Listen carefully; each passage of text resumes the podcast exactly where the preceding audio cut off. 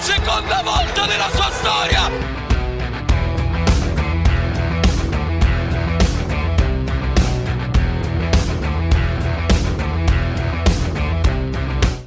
רדיו אזורי, פרק 29. מה קורה, אסף אקרמן? האמת שנפלא, מצוין, חוץ מזה שמילן הפסידה, מצוין, סך הכל. הלכתי לישון במחצית, לא יכולתי לראות אותם. התעצבנתי, נע על העולם. תהרוג אותי. בבוקר אבל, אבל לא יכולתי. תהרוג אותי, אני לא מבין איך אתה מסוגל ללכת לישון באמצע, באמצע משחק של הקבוצה שלך, אבל uh, בסדר, בוא, בוא נדבר על זה שנגיע לחלק של מילאן, אז, אז תשמע, מחזור uh, גדוש uh, בכל טור, ויש לנו את נפולי ש, ש, שהופכת, שממשיכה להיות uh, הדבר הכי רותח באיטליה ובאירופה בכלל, יש לנו את מילאן שמועדת, יש לנו את אינטר שמצמצמת פערים, את יובה שמגרדת uh, ניצחון לניצחון, את אטלנטה שגם כן מתחילה כבר uh, להיות הדבר האמיתי, ועוד uh, כמה וכמה הפתעות, כולל מכיוונה של לאציו, וקיצור, יש לנו מחזור גדוש בכל טוב. אני אומר נתחיל, מה אתה אומר? נתחיל. אז יאללה, אווירה יש לנו? יש לנו אווירה, והפעם עם רקע, עם ניחוח איטלקי, שביקר פה לא מזמן, ארוס רמזוטי. תן בראש.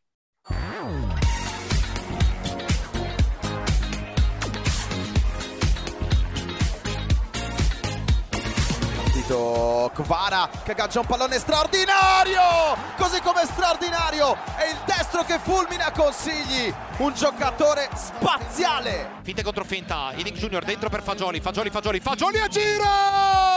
Nicola Fagioli, la Juventus è in vantaggio, il primo gol in Serie A, il primo gol con la Juventus di Nicola Fagioli, è una magia! Alla profonda Barella, grande aggancio Barella! Ancora e ancora e ancora! Barella, tre gol in fila, 2-0 Inter. ritornare a ballare fino a quando si può almeno fino a quando arriva il sole אחלה ארוס, אחלה ארוס. כן, זה מתוך האלבום החדש שלו, בטיטו אינפיניטו, בעצם אה, הביט האינסופי, והשיר אה, ברקע זה שיר שקוראים לו אה, ריטורנרה בלאר, חוזרים לרקוד, כמו שנפולי חוזרת לרקוד כל שלושה ימים על המגרש. תשמע, זה באמת, אה, זה, זה כבר לא מצחיק. זה כבר לא מצחיק. 4-0 על ססוולו, נפולי לבד, בודדה, בפסגה, חמש נקודות מהמקום השני מאטלנטה, 32 נקודות ב-12 מחזורים. זה כבר לא מצחיק בכלל. אפס הפסדים, מאזן שערים של 39. זה, תקשיב, זה לא נורמלי. זה לא נורמלי. נכון, ואם אנחנו מחברים גם את כל מה שקורה לה לאחרונה, 13 ניצחונות רצופים, משווה את השיא של יובנטוס של מסימיליאנו אלגרי מ-2015-2016, ולך תדע, עוד יכולה לשבור אותו נגד אטלנטה, או אפילו בעצם אה, מול, אה, אה, מול ליברפול, אם זה יהיה ככה. תשמע, זה, זה באמת מכונה מטורפת. כי בכל ה-13 הניצחונות האלה, ובכלל במשחקים העונה, עם 50 שערים בכל המסגרות, אנחנו עוד לא בנובמבר. 50 שערים, 30 בליגה, עוד 20 בליגת האלופות, ויש עוד משחק בליגת האלופות. זאת אומרת, אנחנו מדברים, על, אנחנו. מדברים על 50 שערים ב-17 משחקים, זה, זה הכל. נכון. זה שלושה ממוצע שערים מפגר. למשחק. כן. זה, חולני זה לגמרי. מטורף, מטורף. סתם, נגיד, אה, הנה, אפרופו, בוא נראה, נגיד חמישה משחקי ליגה האחרונים. יש לה שלוש, אחד על טורינו, ארבע, אחד על קרמונזה, שלוש, שתיים על בולוניה, 1-0 קטן על רומא, ועכשיו רביעייה מול ססוולו, באמת, אלו המספרים, שלישיות, רביעיות, באמת, קבוצה מטורפת, ו... ומי שמובילים, כמו שאנחנו רואים מתחילת העונה, מי שראש החץ של הקבוצה הזו, זה שניים, זה חביצ'ה, שאנחנו כל כך אוהבים, וויקטור אוסימן, שחווה אולי את עונת השיא שלו בקריירה. אה, כנראה שכן, ויקטור אוסימן כבר עם שישה שערים בחמשת המשחקים האחרונים, חלקם הוא עלה כשחקן מחליף אפילו, והוא חוזר מה שנקרא לכושר שיא, הוא תופס את המקום שלו אה, בהרכב, כי זה באמת המקום שצריך להיות לו בהרכב של אה, ויקטור אוסימן, זה באמת נראה, נראה נהדר. אה, אבל אתה יודע, אנחנו אוסימן אוסימן, אבל יש פה שניים שהם משחקים כי אוסימן צריך שיבשלו לו, וזה פעם אחר פעם חביצ'ה. שני, שני בישולים הפעם נתנו במשחק הזה. וחביצ'ה קברצחליה נראה מדהים. הגיאורגי הזה עם שמונה שערים ועשרה בישולים העונה הזאת, וכל זה ב-17 משחקים, מה שאמרת. אבל הסיפור לגבי חביצ'ה זה דקות המשחק שלו. הוא שחקן שלא מסיים 90 דקות כמעט באף משחק. מתוך 17 המשחקים האלה, הוא רק בשלושה סיים 90 דקות. הוא כל הזמן יוצא מחליף, אבל עכשיו הוא לא יוצא מחליף דקה 90 בשביל standing ovation, או להעביר זמן. הוא יוצא בדקה 70, דקה 72, 68, 80, כאלה שיש עוד זמן לשחק ולא מעט זמן לשחק. למעשה, ממוצע הדקות של חביצ'ה בכל משחק הוא 68 דקות בלבד. 68 דקות, והוא עושה עדיין את המספרים החולניים האלה. מדהים. אז ספאלטי שומר עליו כי הוא יודע שמשהו כנראה קורה לו לקראת סוף משחק, גם ברמת כושר, גם ברמת אה, אה, לתת רוטציה לשחקנים אחרים, לשמור אותו למשחקים הבאים. זה נפלא, זה באמת כל כך כיף לראות אותו, את אה, חביצ'ה קווארצחליה. אתה יודע, זה מהדברים שאני אומר, יש, צריך לדעת מתי להיוולד. כי קח נגיד שחקן כמו רונלדו פנומנו, לך תדע, אם הוא היה משחק בתקופה קצת יותר מתקדמת מבחינת טכנולוגיות רפואיות והיכולת לזהות פוט... אה, פציעות עתידיות, יכול להיות שהקריירה שלו הייתה נראית אחרת לגמרי. תראה איך שומרים על חביצ'ה עם צמר גפן. שומרים עליו כדי שהתכשיט הזה לא ייפגע ויגיע לכל משחק ב-100%, וזה גם מה שקורה בפועל. הוא כל משחק ב-100%, משחק אמנם לא את כל הדקות, אבל בדקות שהוא משחק הוא נותן מספרים, מספרים הכי, הכי טובים בנפולי, הכי טובים באיטליה. אגב, סתם לדוגמה ברמה היסטורית, רק דייגו מיליטו וקריסטיאנו רונלדו היו מעורבים ביותר שערים ב-12 המשחקים הראשונים שלהם בסריה. זאת אומרת, חביט שמעורב ב-11 שערים בסריה, ב-12 משחקי הבכורה שלו בליגה. רק השניים האלו, מיליטו עם 15 ורונלדו עם 13, היו מעורבים ביותר. השחקן הזה כבר בקצב התקדמות היסטורי. ו... וטוב שיש לו את המעטפת שתאפשר לו להמשיך לעשות את זה. אני לגמרי מסכים איתך בעניין הזה. חביצ'ה באמת תראה נהדר, והוא רק ימשיך ככה לדעתי. כל זה גם היה אירוע מיוחד כמובן בניצחון 4-0 על ססואלה ביום הולדת 62 לדייגו ארמנדו מרדונה, ששומר על כולם מלמעלה. אה, מדהים, אבל אתה יודע, היה עוד זווית למשחק הזה, כי למשחק הזה הגיעו, אתה יודע, חביצ'ה קווארצחליה כבר מתחיל לעורר את תיירות גיאורגית. אז הגיעו אה, לנפולי כמה, אה, חבורה ככה, קבוצה גדולה של גיאורגים, עם הדגלים של גיאורגיה שנכנסו לתוך היציע. כנראה זה באיזשהו מסע צליינות נוצרי כזה, והם קיבלו קבלת פנים, הגיעו איזה משהו כמו 50-60, קבלת פנים מטורפת מהקהל של נפולי. מחיאות כפיים סוערות כשהם נכנסו לתוך המרדונה. זה היה ממש מדהים, אפשר לראות את זה ברשת, כל כך כיף. ובסיום היה עוד משהו. חביצ'ה רצה כמובן לפרגן לגיאורגים שהגיעו ולתת את החולצה שלו. אז הוא הגיע ליציאה, זרק את החולצה שלו ליציאה, אבל אחד האנשים שם, האוהד של נפולי, חטף את החולצה, שהוא לא מהקבוצה הזאת של הגיאורגים, ופשוט התחיל לברוח מהיציאה, מהאצטדיון, כדי לקחת את החולצה של חביצ'ה שתהיה לו. אבל תפסו אותו איזה שני אנשים נפולטנים, שני אוהדים, עשו לו טיפול נפולטני אמיתי לבחור, והחולצה הוחזרה לקבוצה, לחולצה של חביצ'ה, וזה הגיע למקום שלו כמו שצריך. אה, מדהים לראות את זה, ואני חושב ש...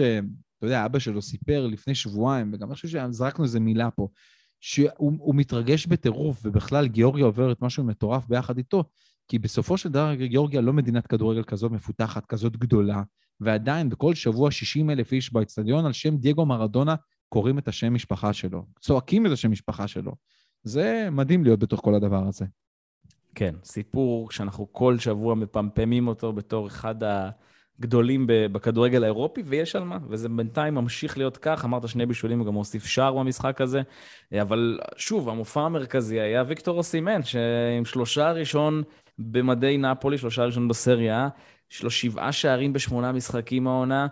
הוא כבר במחצית הדרך ל-14 השערים שהוא כבש בעונה שעברה, כמו שאמרנו, בקצב של עונת שיא, וגם היה לו מה לומר אחרי המשחק. I think this this uh, this season the coach has given me as much confidence as I can get, and um, I'm really happy to be able to to work under him and give me the maximum uh, uh, confidence uh, I need.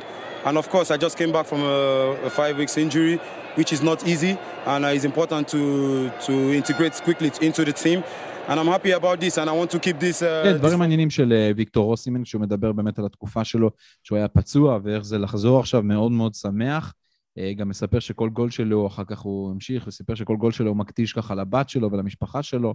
אז כיף, הוא נהנה בנפולי. שחקנים זרים שמגיעים בנפולי, לא כולם מצליחים להשתלב כמו שצריך. ויקטור, וואלה, האמת, עשה את זה ועושה את זה בצורה נפלאה. אז כיף לראות את כל הדבר הזה. ובכלל, נפולי יש קבוצה באמת כיפית, עושה רושם שהם מחוברים ומגובשים בצורה טובה מאוד. וגם מכיוון שהיא משחקת, שיחקה עד עכשיו פעמיים בשבוע, אז לא מעט שחקנים קיבלו את הדקות שלהם, אם זה ג'ובאני סימאונה בליגה ובליגת האלופות, פוליטאנו, היי, אירווינג לוסאנו, וכמובן בקישור עם לובודקה, זילינסקי ואנדומבלה אפילו, שכבר שיחק עשרה משחקים. אז כיף לראות את נפולי לגמרי, ויש לה מבחן, יש לה את, אה, בואו נקרא לזה אולי משחק העונה נגד אה, אטלנטה במקום השני בליגה במחזור הבא. כן, המחזור הבא הולך להיות מטורף, עוד, עוד נגיע אליו בהמשך, אבל באמת, אחד אולי המחזור הכי טוב אה, שיש בעונה הזו בליגת, ב, בליגה האיטלקית. אה, וגם שוב, מה שאמרת עכשיו על כל השחקנים האלה שאמרת, אם זה לוסאנו אה, וסימאונה, כולם בכושר טוב, כולם נראים טוב, בין אם הם פותחים ב- בליגה או בליגת האלופות, עולים כמחליפים, כולם בכושר שיא. איכשהו הדבר הזה נשמר בכבר 17 משחקים, נשמר כולו במין סינרגיה מופלאה כזו, עם הטירוף הנפוליטני, ותקשיב, זה באמת, אה, אני כל כך נהנה מהם, ורק רוצה שהם ימשיכו עם ההצגות שלהם. אה, יש להם גם, אה, אתה יודע, יש להם אה, גם ליגת אלופות באמצע השבוע, מין קרב על המקום הראשון, אבל שוב, נגיע לזה גם, נגיע לזה בהמשך. טוב, בוא נעבור הלאה. המשחק שלהם נגד ליברפול, אתה יודע, בסופו של דבר יש להם, הם יכולים להפסיד עד 3-0, אז בואו, המשחק הזה הוא לא באמת יזיז להם יותר מדי, כנראה יסיימו מקום ראשון בבית. כנראה שכן, כנראה שכן. ואם איך שנפולי נראית, לא בטוח שתפסיד בכלל. עוד לא הפסידה נכון. העונה, אז בוא נראה. בתור מי שאוהבים את הליגה האיטלקית, אני רוצה שתנצח גם. ברור. ברור, וגם איך, תשמע, גם איך שליברפול נראית, אז בכלל זה לא, לא תלו שנפולי גם יצאת מנצחת מאנפילד, גם אם היא לא בהרכב החזק ביותר שלה. אה, כי שני, עבור שני, שתי הקבוצות האלו, המשחק הזה הוא כמעט לפרוטוקול, חוץ מ, אתה יודע, הסיכוי שאולי ליברפול תשתלט על המקום הראשון. טוב, בוא, בוא נעבור הלאה, בוא נעבור uh, לקבוצה שלך, למילאן, שרושמת מעידה שנייה העונה, הראשונה הייתה כמובן מול נפולי. אבל הפעם זה קורה במקום לא צפוי, במגרש שהיא לא ציפתה לאבד בו נקודות, 2-1 מאכזב מאוד לטורינו. כן, האמת שכן, ממש. הלכתי לישון במחצית, אמרתי לך, לא, לא יכולתי. איך, איך אתה יכול? כי ראיתי לאן זה הולך, וברגע שהיה 2-0, תוך 120 שניות אמרתי, טוב, אני לא יכול לראות את הדבר הזה יותר, וגם בוא נודה על האמת, אני סופר שעות שינה, יש לי בסופו של דבר ילדה בת 11 חודשים. אז אני אומר, מקסימום תעיר אותי חמש בבוקר, אז יהיה אפשר לראות אחר כך, יש זמן עד, עד שהבוקר באמת יתחיל. אז נראה את המשחק, אז נראה את המשך המשחק, זה גם באמת מה שהיה. אה, ותשמע, לא הגיע למילן, כלום לא הגיע למילן. היא לא הגיעה למשחק. זאת אומרת, היא הגיעה למשחק לשלוש דקות ראשונות, אבל השחקן הכי חשוב שלה החטיא, ובגדול, רפאל לאהו. שתי הזדמנויות באמת, מסמרות שיער, בארבע דקות ראשונות של משחק, שהיה עושה 2-0 גומר את הכל, והכל היינו מדברים כנראה אחרת. אבל הוא החטיא, והוא לא היה טוב לאורך כל ה-45 דקות שהוא שיחק, ופיולי הוציא אותו, פיולי לא, לא, לא, לא פחד, הוא עשה שלושה חילופים במחצית, הוא ניסה לשנות, אז מילן כבשה שער אחד שגם היה שנוי במחלוקת, הגול של ג'וניור מסיאס בגלל עבירה על בונג'ורנו, ו... וזה לא היה, זה לא היה שם. אני חושב שמילן קצת על עדים בתקופה האחרונה, עדי דלק, הרבה עייפות, הרבה חבר'ה שחזרו מפציעות ועוד לא באמת בכושר, אם זה אוריגי, שאומנם טוב, היה נגד מונזה, בסדר, נכון, אפילו כבש גול יפה, אבל זה עוד לא זה, זה עוד לא מספיק מחובר עד הסוף. ופיולי ניסה לעשות קצת רוטציה כדי ששחקנים ינוחו לקראת, לדעתי לפחות, משחק, ה... משחק העונה של מילאן נגד זלצבורג. כי להגיע לשמינית זו לגמרי מטרה מאוד מאוד גדולה, העונה הזאת. כי בליגה, נכון, שש, שש נקודות פער עכשיו, אבל עוד אפשר לתקן את זה בהמשך.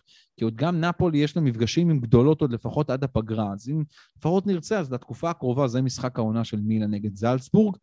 אמ, והיא לא הייתה טובה, פשוט ככה, באמת. גם פיולי אמר, ניסינו, עשינו שינויים, אבל לא, לא היינו שם. ההגנה קצת הייתה מאוד מאוד מסורבלת עם גביה, של הפעם לא הצליח לתת את מה שהוא יודע. יש, יש עוד בעיות במילאן, זו לא קבוצה מושלמת, אבל אחרי חמישה משחקים, אחרי חמישה ניצחונות רצופים, איפשהו היה אפשר לצפות שגם דבר כזה יקרה, שתהיה איזושהי נפ, נפילה, אבל בואו נחכה ליום רביעי לפחות לתיקון. זה לא רק חמישה ניצחונות רצופים, זה 17 משחקים ללא הפסד ליגה בחוץ, והדבר הזה נקטע אחרי כמעט שנה שלמה, כמו ש... אה, זה, זה כמעט עונה שלמה. 18 כן, משחקי... עונה זה 18, כן. כן, כן, אז כמעט עונה שלמה. פעם אחרונה שזה קרה, אתה זוכר? מתי, אה, מתי מילאן מפסידה בחוץ? אה, לפני שנה. לא, אבל נגד איזה קבוצה? אתה זוכר כן. את המשחק? נראה לי בפירנצה? הפסדנו לפיורנטינה 4-3. אמת, יפה מאוד. צמד של דושן ולחוביץ', שמאז כבר הספיק לעבור ליובנטוס, אבל אה, כן. הספיק עוד לחגוג על חשבונה של מילאן, כשעוד הוא היה סגול, כשהוא היה ויולה. אז לדעתי אפילו במשחק הזה איבראימוביץ' כבש צמד. נכון, נכון, נכון. יאללה. נכון, נכון, אשכרה. אה, אז זה, זו הפעם הראשונה, נובמבר 2021, פעם אחרונה שבה מילאן מפסידה משחק חוץ בליגה, והנה זה קורה מול טורינו, הרצף הזה נקטע, ולא רק הרצף הזה נקטע. תקשיב, טורינו לא כובשת מול מילאן 499 דקות, זה לא מעט. 499 וואו. דקות בלי שער, הרצף הזה נשבר. ומה אני אגיד לך, מילאן מאבדת גובה. זה כבר, זה כבר שש נקודות מנפולי, עם, אה, אחרי שגם הפסד לנפולי וגם הפרש שערים רחוק שנות אור מנפולי. זאת אומרת, אנחנו מדברים פה על שלושה משחקים מהמקום הראשון. כן, כן, זה פער שהיא תצטרך לסגור אותו בהמשך, לקוות שנפולי תהיה נפילה. אבל שוב, אתה יודע, אחרי פגרת המונדיאל הארוכה הזאת, בעיטה לאיזה 52 ימים, אני חושב שדברים יכולים להיראות אחרת, גם לטובה וגם לרעה כמובן אצל הקבוצות. ובואו נראה איך השחקנים יחזרו, ומה יהיה. אי אפשר לצפות את העתיד יותר מדי, כי הוא כל כך רחוק. זאת אומרת, יוצאים באמצע נובמבר לפגרה, וחוזרים רק בתחילת ינואר, אחרי חג המולד, אחרי כל הדברים האלה. לא יודע, יש מלא קבוצות למשל שיעשו מחנות אימונים בחו"ל ויצאו החוצה למשחקי אימון קצת אחת נגד השנייה.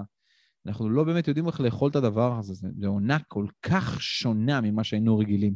נכון, זו עונה שהיא תקדימית. אנחנו באמת לא יודעים איך הדבר הזה ישפיע, איך המונדיאל הזה כן. הולך להשפיע. אגב, ואגב, צריך פה במשחק הזה לתת קרדיט לטורינו, ליוריץ', שהתכונן כל כך טוב למילאן, וגם ראינו את כל הסיפור של הכדורים הארוכים של וניה מילינקוביץ' סאביץ', האח של והשוער של טורינו, שזה עבד, וגם יוריץ' סיפר שהם עובדים על הדברים האלה באימונים כדי לעקוף לא מעט את הקישור ואת ההגנות גם שהכדורים הגיעו, וטורינו גם הצליחה להחזיר אולי את ילד הפלא של הכדורגל האיטלקי, לפחות בעבר, את פייטרו פלגרי, שכיום הוא בן 21, ופתאום אנחנו רואים איזה שהם ניצוצות באמת ממה שהיינו רגילים בגיל 16 לראות מהשחקן הזה. טורינו באמת קבוצה שמגיע לה המון המון קרדיט, היא במקום התשיעי בטבלה, ואם היא תהיה באזורים הללו, שאולי לנסות להגיע לקונפרנס ליג, זו תהיה הצלחה כבירה עבורה. אנחנו זוכרים תחילת העונה את יוריץ' ואת, ובכלל כל המנהל המקצועי של טורינו, בקללות האחד לשני שם במתחם האימונים. היה שם לא מעט בעיות בתחילת העונה הזאת, עוד בקיץ אפילו, אבל זה מתחבר לכדורגל לא רע בכלל. כן, גם איבדה את ברמר במהלך העונה, נכון. בקיץ האחרון. טוב, בוא, בוא נעבור אולי לצד השני של הכביש, לקבוצה שמתחילה לצמצם פערים, וזה כבר נהיה גם רציני העסק הזה, אינטר, שפתחה את העונה רע מאוד. התחלנו כבר לדבר על מה קורה עם אינזאגי, והאם זה מתאים, לא מתאים. אולי טעו שהאריכו לו את החוזה, ותקשיב, הקבוצה יצאה רשמית מהבוץ. היא יצאה רשמית, זה כבר ניצחון ליגה רביעי ברציפות. תוסיף לזה את התצוגות בליגת האלופות, פעמיים מול ברצלונה.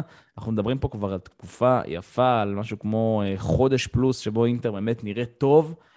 והפעם זה עם 3-0 על סמפדוריה, שמבחינתי, ואני אמשיך, וגם אני אמרתי את זה גם בפרקים האחרונים, האיש של אינטר זה ניקולו ברלה, שנמצא בכושר שיא בקריירה שלו, חמישה שערים, חמישה בישולים ב-12 משחקים, משחק שלישי ברציפות שהוא כובש. תקשיב, תקשיב, אקרמן.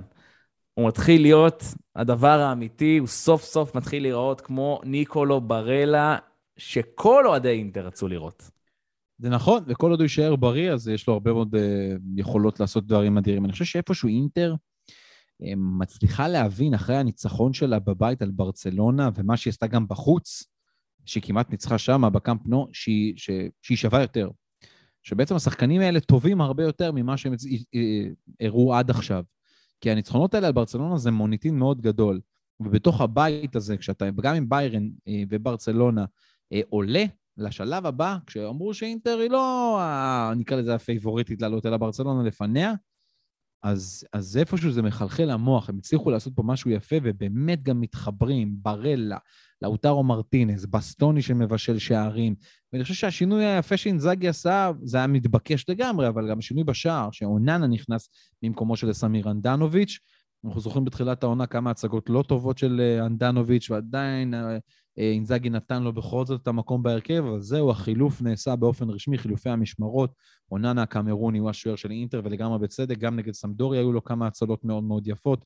אמ, אינטר הייתה שם עד הסוף, וזה לפעמים חלק מהמשחקים שלה נראים מה זה קלים, שהיא באמת עושה ומצליחה לרוץ. אני חושב שגם כמה מהשחקנים המחליפים, עם קוריאה שמקבל את הדקות ונראה טוב, ואת זקו כשהוא על המגרש, תמיד, תמיד, תמיד, תמיד, תמיד, המשחקים האלה, הוא כאילו נותן את התוצרת שלו, את זקו, אז כיף לראות את אינטר, ובואו נראה לאן, אתה יודע, כל הדבר הזה עוד מתחבר בהמשך, כי רומולו לוקאקו, חזר, גם כבש נגד פלזן וגם נכנס מחליף במשחק הזה. אמנם עכשיו כנראה שהוא חטף עוד איזה פציעה קטנה והוא לא ייסע עם הקבוצה למינכן, למשחק בליגת האלופות, אבל זה משחק שלא קובע לשום דבר. הוא לא נותן שום תזוזה בבתים, אז אה, לפחות פה הוא יוכל לנוח. אה, זה נראה טוב, זה באמת נראה טוב. אפילו מיקיטריאן מצליח להשתלב שם בתוך כל הדבר הזה. תגיד, מה זה היה שם עם אה, לוקאקו וסטנקוביץ'? אה, זה היה סיפור מגניב, סיפור מעניין. דז'ן סטנקוביץ' הגיע למשחק הזה כמובן גיבור אינטר, הרבה מאוד כבוד קיבל אה, מהאוהדים של אינטר ומחיאות כפיים. אה, אבל דז'ן סטנקוביץ', פתאום רואים אותו בסוף המשחק, מתחבק עם לוקאקו, מדברים, וכמה בסטלבט והשתות. אתה יודע, סטנקוביץ' לא בדיוק היה בתקופה של לוקאקו, כן? הוא לא, לא, לא היה באותם זמנים או משהו כזה. אבל אז מסתבר שרומלו לוקאקו לקח תחת, אה, תחת חסותו את שני הילדים של דז'ן סטנקוביץ' שמשחקים במחלקת הנוער של אינטר. לקח את אלכסנדר סטנקוביץ' ופיליפ סטנקוביץ'. אה, אלכסנדר הוא כבר שחקן בן 17, שאפילו היה פעם אחת על הספסל של אינטר במשחק נגד רומא, הוא לובש את המספר, לבש את המספר 50, והוא שחקן מצוין, הוא מתאמן עם הבוגרים, הוא משחק בליגת וופא לנוער ביחד עם אינטר. ולוקאקו לקח אותו וממש נותן לו עצות ונפגש איתו ומדבר איתו ומנסה לקדם אותו. אז uh, רצה להודות לו דז'אן על הדבר הזה, זה היה מאוד מאוד נחמד, ויש גם את פיליפס, פיליפ סטנקוביץ', הבן הקטן, ולדעתי גם הבן השלישי של דז'אן נמצא במחלקת הנוער של אינטר. אני לא זוכר את השם שלו, אבל גם הוא uh, נמצא שם, אז זה היה ככה נחמד, אבל תודה, במחצית היה עוד סיפור שם ביציעים. כן, מה, פשוט היציע התרוקן לחלוטין. כן, סיפור מאוד מעניין, שארגוני האולטרס, הקורבה נורד של אינטר, במחצית uh, החליט לצאת החוצה לאות אבל על מותו של ויטוריו בויוקי. ויטוריו בויוקי היה אה, אחד מהמנהיגים של האולטרס של הקורבה נורד של אינטר במשך הרבה מאוד שנים.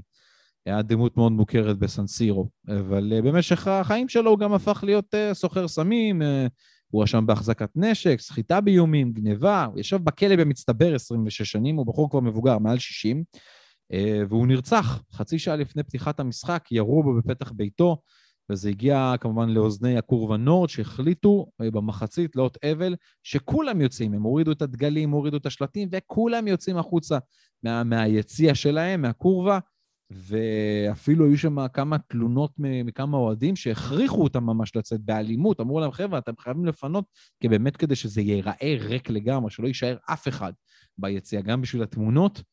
אה, זה היה קצת פחות נעים, אבל אה, עשו לו כבוד לוויטורי בויוקי, לפושע, אה, באמת פושע מאוד מאוד גדול, יש לו הרבה מאוד הרשעות, אבל זה חלק, מה שנקרא, מהמנטרה של ארגוני האולטרס, ההתנהלות שלהם התנהלות אחרת.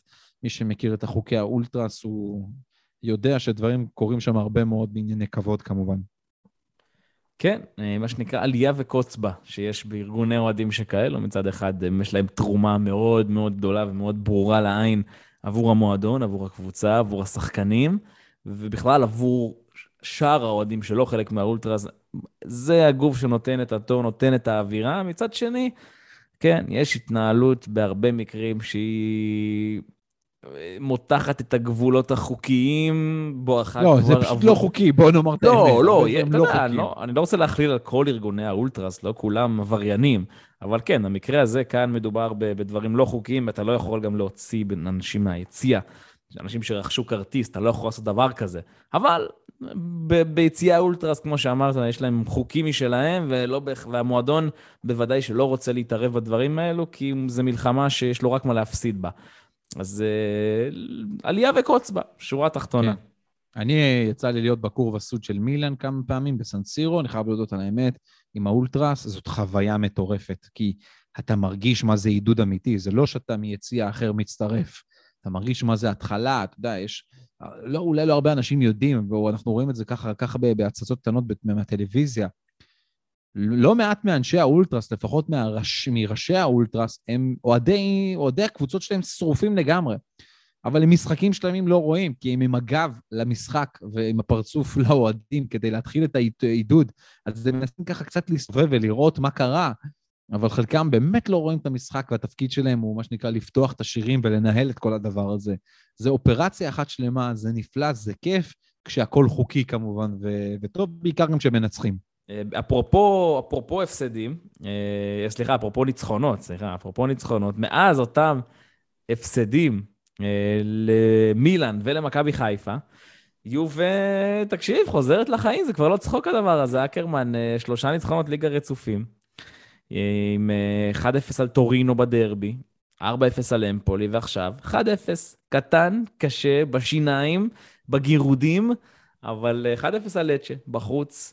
שהסיפור אולי הגדול של המשחק הזה זה שחקן חצי אלמוני, ניקולו פג'ולי, שמכריע את המשחק בביצוע שער המחזור, אין ספק. כן, ביצוע, ובאיטליה בעיקר הביצוע הזה הזכיר כמה, הזכיר שער של אלסנדרו דל פיירו, עוד גיבור יובל נגד סטיהו בוקרסט בליגת אלופות ב-1995. אה, גול גדול של, של פג'ולי, ובכלל, הרבה, הרבה צעירים שיחקו במשחק הזה, גם גתי, מירטי, סול, אה, השחקנים הצעירים של יובנטוס, ששוב, מסימיליאנו אלגרי סוף סוף, גם כי אין לו ברירה, נותן להם לשחק והם נותנים תוצרת, אז ניצחון נוסף עבור יובה, 1-0 על לצ'ה בחוץ. והיא מתחילה להתקדם, לצבור נקודות, אני עדיין, אנחנו לא מסתנוורים מהכדורגל, הוא, הוא ממש לא שם, אבל זה עדיין שלוש נקודות, וזה, וזה באמת אה, הדבר הטוב.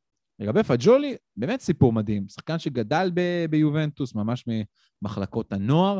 אבא שלו סיפר אחרי המשחק שהוא ראה את הגול הזה בערך איזה 30 פעם, וכל פעם בכה מחדש עם דמעות, כי הוא אוהד שרוף של יובה, באמת גם ממש פג'ולי ממש עצמו, פג'ולי עצמו ממש פרץ בבכי במהלך החגיגות של השער. זה רגע מאוד... שער ראשון בקריירה ביובה, כן. כן, כן, שער ראשון, בק... תקשיב, זה גם גול באמת יפהפה, הכדור שם רבע שעה באוויר. ו- ובסוף נוחת בחיבורים, במזוזות, ביצוע יפהפה, באמת. כן, נספר טיפה על הגיוס שלו, על איך הוא הגיע ליובנטוס. אז בגיל צעיר הוא שיחק בפיאצ'נזה. אה, בגיל, אני מדבר ממש על גיל שבע. והם הגיעו לטורניר נגד יובנטוס, טורניר שם באזור הזה, בצפון איטליה. והבן אדם עם פיאצ'נזה ניצחו 2-0 את יובנטוס כשהוא כובש צמד. עכשיו אוקיי, שמו עין. שנה אחר כך, כשהוא כבר בן שמונה, הוא מגיע לטורניר בווינורו, במתחם האימונים של יובנטוס, למשחק אימון עם, עם פיאצ'נזה נגד יובה, ומסיים שם באחת-אחת, כששוב הוא כובש את השער. שמו עין עליו והצליחו לגייס אותו ככה בגיל צעיר, שנה לאחר מכן הוא כבר מגיע ליובנטוס וגודל להיות אה, באמת מה שהוא היום. יובנטוס השאילה אותו כמובן במשך אה, התקופה, הוא גם היה אמור להיות מושאל ממש העונה הזאת, בתחילת העונה, אבל בגלל ארתור שעזב, אז השאירו אותו בכל זאת לתת fight לרביו, למקני וללוקטלי בתוך, ה, בתוך הקישור של יובנטוס. והנה, זה עובד בצורה ממש ממש נהדרת. אגב, הוא כבר כבש נגד כוכב יובנטוס, כשהוא היה בקרמונזה והוא עלה איתם ליגה, הוא העלה אותם ליגה מהסריה B, הוא כבש את השער הראשון שלו בסריה B נגד פארמה. ומי עומד בשער של פארמה? או-הו, ג'יאן לואיג'י הגדול. כן, אז, אז באמת בעונה שעברה שלושה שערים, שבעה בישולים אה, בקרמונז, זה חלק מאוד משמעותי ב, ב, בעליית הליגה שלה. מדובר בקשר מרכזי, כן? קשר שיכול לשחק גם קשר אחורי, גם קשר קדמי, אז אה, מספרים יפים אה, לקשר, שלושה שערים, שבעה בישולים. ואמרת שהיא רצתה להשיל אותו בקיץ, הדיבור היה, אוקיי, לא בקיץ, אז הוא כנראה כבר יושאל בינואר. יכול להיות מאוד שהגול הזה טורף את הקלפים. ואפרופו הקישור של יובה, היא מקבלת בשורה מאוד מאוד מאכזבת מכיוונו של פול פוגבה. כן, פוגבה נפצע אה, באחד האימונים של יובה, כנראה שהעומס עליו היה מאוד מאוד אה, גדול לחזור לשחק, והוא נפצע שוב. זאת אומרת, הייתה לו כמובן את, אותה, את אותו קרע במיניסקוס שממנו הוא מנסה להחלים, אבל או פציעה בירך, אז כנראה שהוא ייעדר עוד עשרה ימים לפחות, אני חושב שזה איפשהו כבר טורף את הקלפים לגבי אפשרות שהוא יהיה בנבחרת. כי אם הוא יהיה עוד עשרה ימים בחוץ, ואז החזרה שלו לאימונים רק תתחיל, זה יהיה בעיה, כי לא בטוח שיהיה לו עוד זמן לשחק אפילו עם יובנטוס משחק אחד עד אז, ולא נראה לי שדידיה דשאן ירצה, ירצה לתת לו ולקחת את הסיכון לגבי הדבר הזה. אני אמרתי, אנחנו דיברנו על זה בפרקים הקודמים. החזרה של פוגבה הייתה קצרה ממה שדיברו. התחושה הייתה שמאוד מזרזים את הדבר הזה גם כדי להימנע מהליך כירורגי. ו... ובסוף, ובסוף היה הליך כירורגי, כן? ובסוף היה הליך כירורגי, ובסוף אה, גם זה עדיין מהיר מדי. ובגלל המונדיאל הזה, תקשיב, המונדיאל הזה עם התאריך הזה של אה, נובמבר-דצמבר, זה, זה משהו ש, ששחקנים וקבוצות וצוותים רפואיים מעולם לא התמודדו איתו, ו, ואנחנו רואים את זה, זה, זה נורא ואיום. פול פוגבה עכשיו, בלי מונדיאל, אתה יודע, היה חוזר כמו שצריך מהפציעה, וכנראה שהוא היה כשיר למונדיאל שהוא בקיץ. כנראה שכן. אבל הדבר הזה, זה, זה מטריף שחקנים להיות כשירים. אתה רואה כל כך הרבה שחקנים בחלק הזה של העונה כבר uh, פורצים בבכי, תוך כדי משחק הם מבינים שהם uh, פצועים והם לא יהיו במונדיאל. זה מייצר המון המון רגעים טראגיים, אני... אני, אני חייב לדעת שאני קצת... אני, אני חולק עליך לגמרי בעניין הזה, אני מאוד אוהב את המונדיאל הזה שהוא באמצע העונה, שחקנים מגיעים בשיא הכושר. תמיד במונדיאל יש את השחקנים שפצועים, תמיד יש כאלה שפתאום במחזור 29, 30, 35 נפצעים בעונה, ואז מבינים שהקיץ נגמר להם ואין להם מונדיאל. פציעות זה תמיד חלק מהעניין. אבל אני רואה שחקנים שמגיעים באטרף, תראה את מסי ונאמר, בחיים נראה לי לא... כאילו, מסי כן, אבל נאמר בחיים לא שיחק ככה. הכל בגלל המונדיאל, כדי להיות באטרף ולהיות מוכן לס... לטורניר הזה, ואתה רואה עוד שחקנים שהם כאלה, אז uh, אני דווקא מאוד מאוד מאוד אוהב את הסיפור הזה של מונדיאל בתקופה הזאת, שמגיעים בשיא הכושר, אחרי מחנה אימונים טוב, אחרי כמה משחקי נבחרת, נראה לי זה יהיה, זה הולך להיות אחלה עבורם.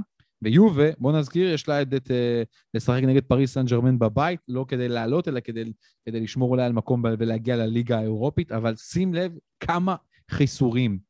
12 שחקנים, דנילו, דשיליו, ברמר, פרדס, פוגבה, מקני, קיאזה, די מריה, ולחוביץ', אקה, קאי ז'ורג'ה, אילינג ג'וניור, שגילינו אותו רק לאחרונה, ואפילו בישל שער מדהים נגד בנפיקה. גם הוא כבר נפצע, גם דניאלה רוגאני בספק, ומתיה סולה, הוא אולי יהיה כשיר ויוכל לשחק את המשחק. זה מה וחשוב להגיד שפריז תגיע למשחק הזה בשביל לנצח אותו, בשביל לעלות לשמינית הגמר מהמקום הראשון, כי עבור פריז כל דבר שהוא לא מקום ראשון זה לא בא בחשבון, בוודאי רק בשביל לא לקבל קבוצות בסדר גודל של מנצ'סטר סיטי, ריאל מדריד, ביירן מינכן בשמינית הגמר, כמו שכבר קרה לה בשנים האחרונות, אז פריז תגיע למשחק הזה על מנת לנצח אותו. ותשמע, דיברנו על זה גם בפרק הקודם, אם אני זוכר נכון. אני לא בטוח שיובנטוס רוצה לסיים שלישית בבית. אתה יודע, אולי ברור שהצהרתית היא תמיד תגיד שהיא רוצה לסיים במקום השלישי.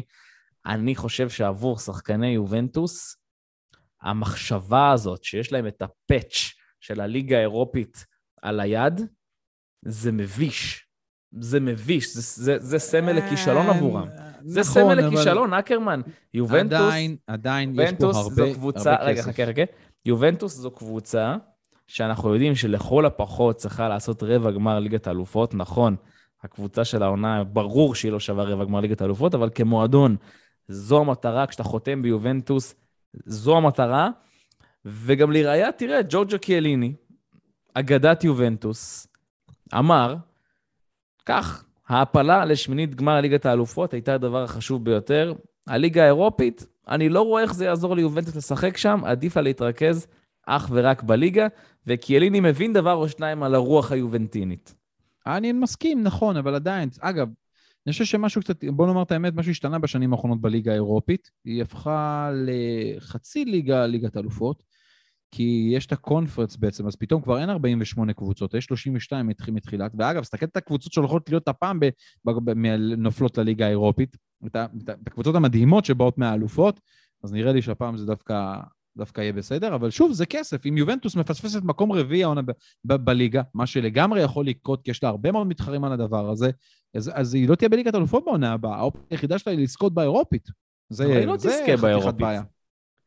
היא לא קבוצת ליגה אירופית קלאסית, בוא נאמר את האמת, זה נכון. ואגב, יש כאלה טיפוסיות, שהן קלאסיות ליגה אירופית, אבל אני לא יודע, זה המון כסף לבזבז, וכל שלב גם שאתה עולה בליגה האירופית הוא גם עוד כסף. נכון. אני מזכיר.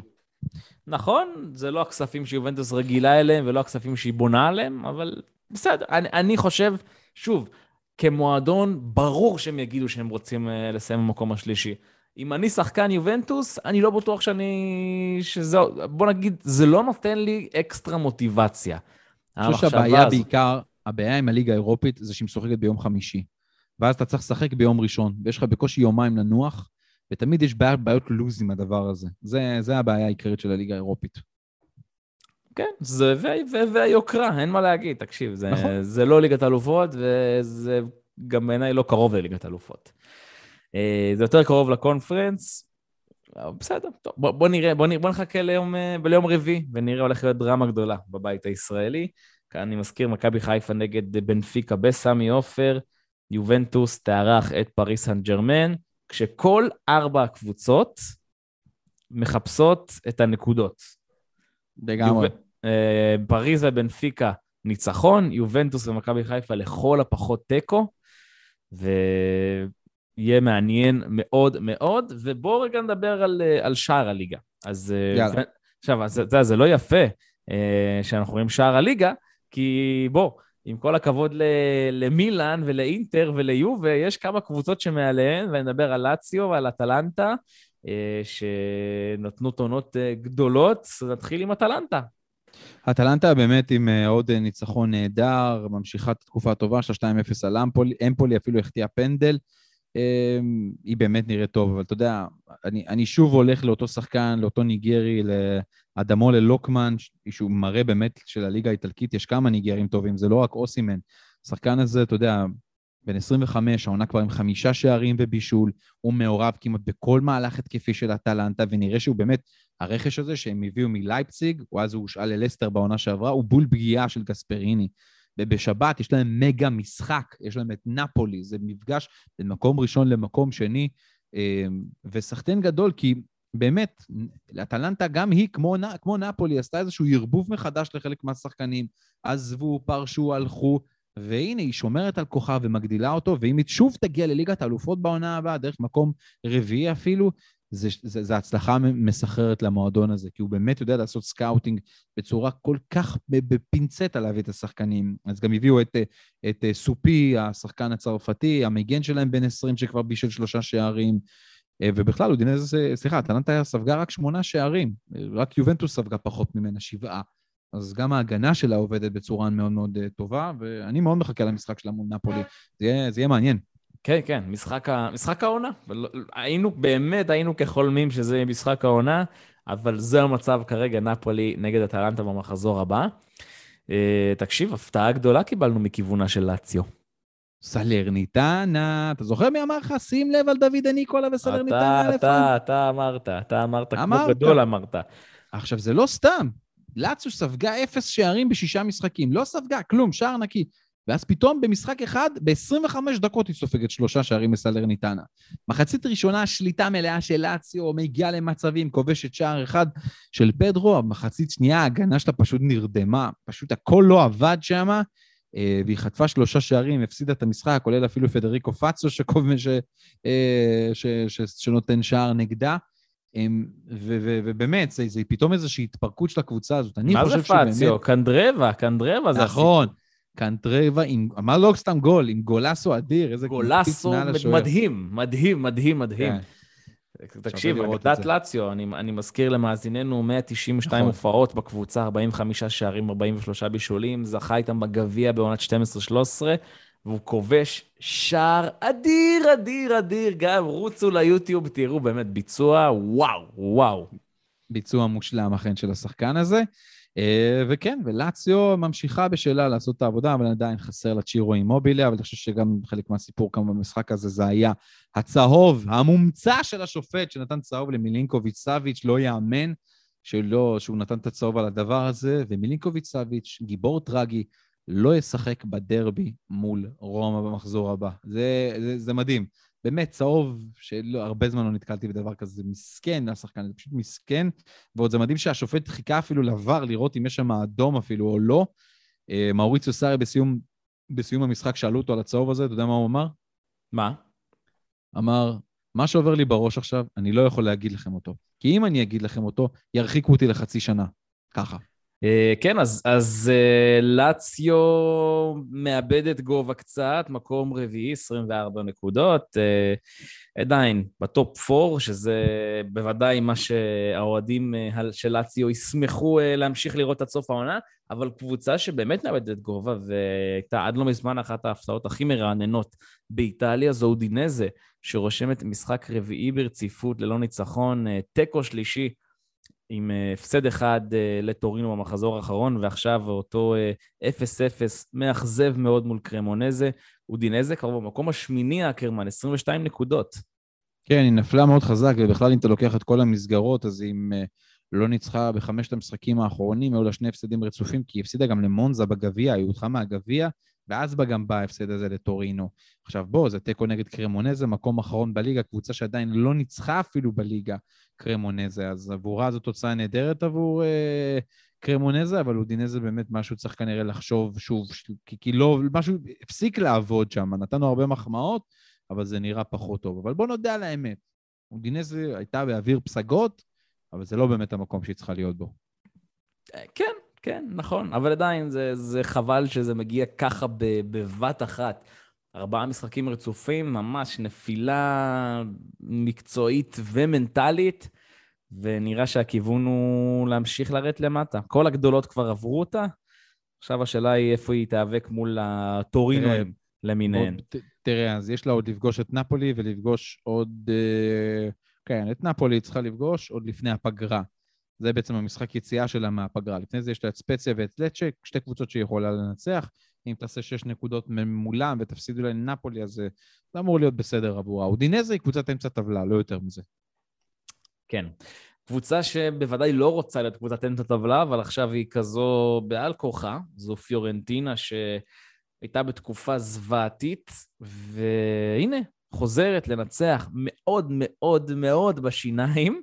אה, מול ספציה עם 2-1 דרמטי, והנה, בסופו של דבר, אתה יודע, למרות התקופה הלא טובה, שזה הזוי אגב, כי היא לא ניצחה בעצם בכל, היא לא ניצחה ארבעה משחקים רצופים, אבל ליגה, uh, כן. היא, היא בעצם רושמת, היא, היא, היא, אתה יודע, אולי, אולי, זה, אולי זה יהיה uh, הרנסאנס שלה.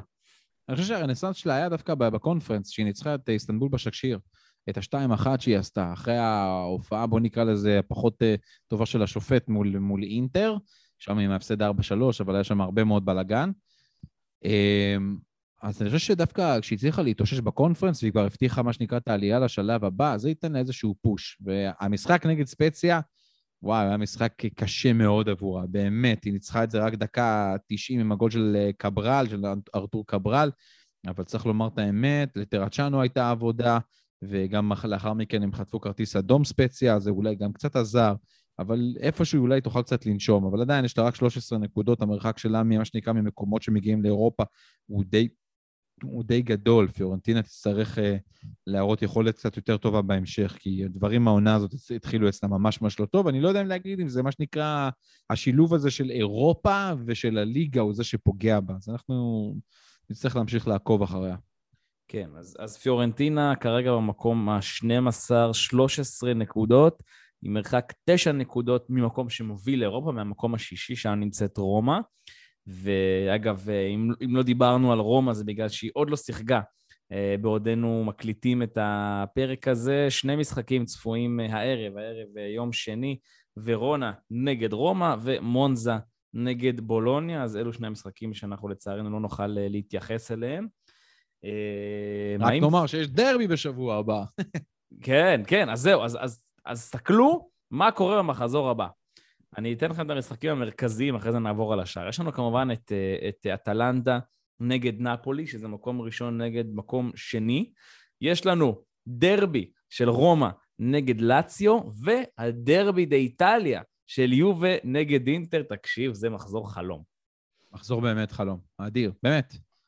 אין, אה, משחקים, וכל משחק פה גם משחק שהוא מה שנקרא מכריע, הוא משחק, אה, לא נקרא לזה קובע אליפות, אבל משחק מכריע להמשך העונה, כי אם פתאום נפולי גם מנצחת את uh, אטלנטה, זה בכלל, אתה אומר, טוב, זו, ריצה אמיתית לאליפות פה, זה לא, זה לא סתם, למרות שאנחנו כבר אומרים את זה עכשיו אפילו.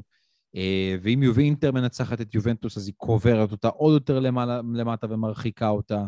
יש הרבה משמעויות יכול להיות למחזור הזה, למחזור הקרוב. ואתה יודע, ומתוך כל הדבר הזה, למשל, אם יש תוצאת תיקו בין אה, נפולי לבין אטלנטה, ונפולי ואינט, סליחה, ומילאן או לאציו מנצחות, אז הן מצמקות את הפער. הרבה דברים עוד יכולים לקרות. כן, כן, בדיוק, ומה שאמרת זה נכון. זאת אומרת, כל שלושת המשחקים האלו הם בין קבוצות שגם מאוד מאוד קרובות אחת לשנייה בטבלה, גם נפולי אטלנטה, גם לאציו רומא וגם אינטר יובה, כולן במרחקים מאוד מאוד קרובים. Uh, כמה שזה מוזר, אבל אשכרה נפולי אטלנטה זה, זה המשחק הכי פחות צמוד מבחינת uh, מרחק, שזה חמש נקודות אחת מהשנייה, אבל כל השאר באמת באמת קרובות.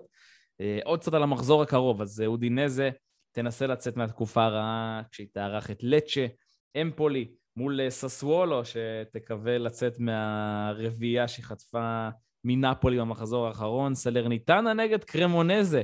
בקרב הצנועות, נקרא לזה, סלרניטנה תגיע כפייבוריטית ברורה למשחק נגד הקבוצה מהמחזור, מהמקום האחרון.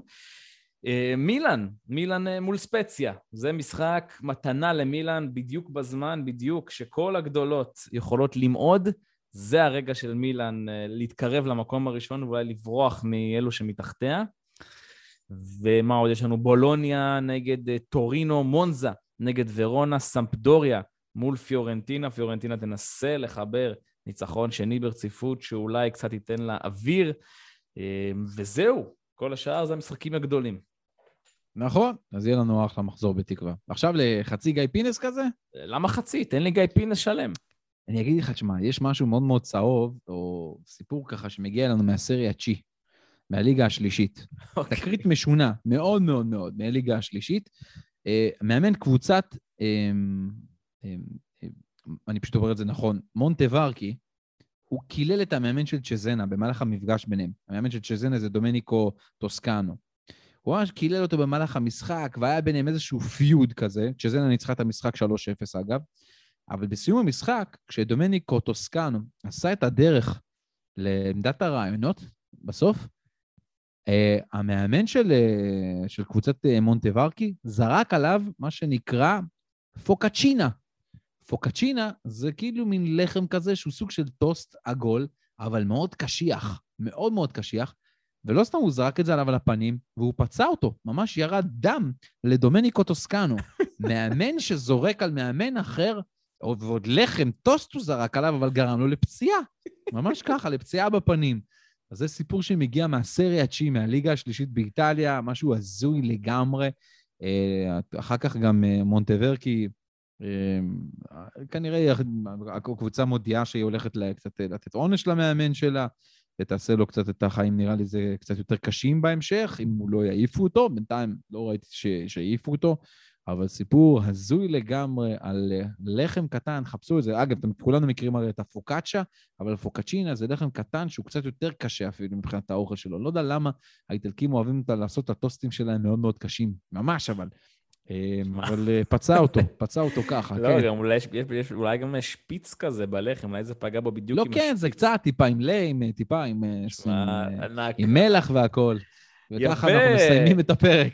טוב, יפה, עם סיפורים של טוסטים, אנחנו נסיים uh, לצלילים uh, מוזיקליים, אם, uh, אם אפשר, רק הרמן תפרגן לנו בקצת ארוס, ככה, ל... לסיום הפרק. אז אני רוצה יאללה, להגיד לך תודה. שוב, נשים שוב את כל, את הקטע של הגולים, וזה יסתיים עם ארוס. יאללה. יאללה. אז אקרמן, תודה. תודה רבה לך, דניאל עמק דה וינצ'י, צ'או. יאללה. ביי ביי.